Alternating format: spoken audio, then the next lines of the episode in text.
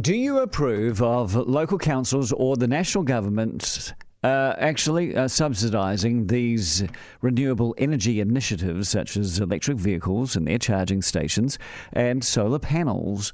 Uh, is it a good idea? Is it actually the future? Or if it can't stand on its own two feet now and be a, a, a rational business decision that homeowners and car buyers make, then uh, let's just wait until it does? I don't think it's a good idea for the government to subsidise it. Several reasons. I put in solar six months ago. I love it. But the big thing is, before I did, I got three quotes. Mm-hmm.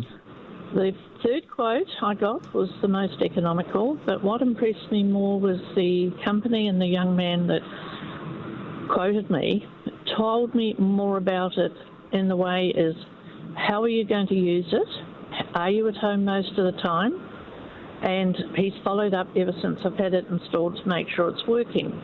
Essentially, you've got to be at home during daylight hours, so you run most of your appliances when you're there. Mm. In other words, you don't turn everything on in the morning, you turn your dishwasher on.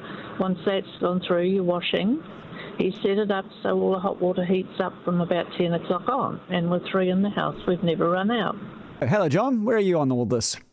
Uh, hi, Andrew. Um, well, a couple of points I'd like to raise. Um, the first one is in New Zealand, peak demand is actually in winter. And so there are some re- real issues in matching peak demand with um, the energy produced by solar.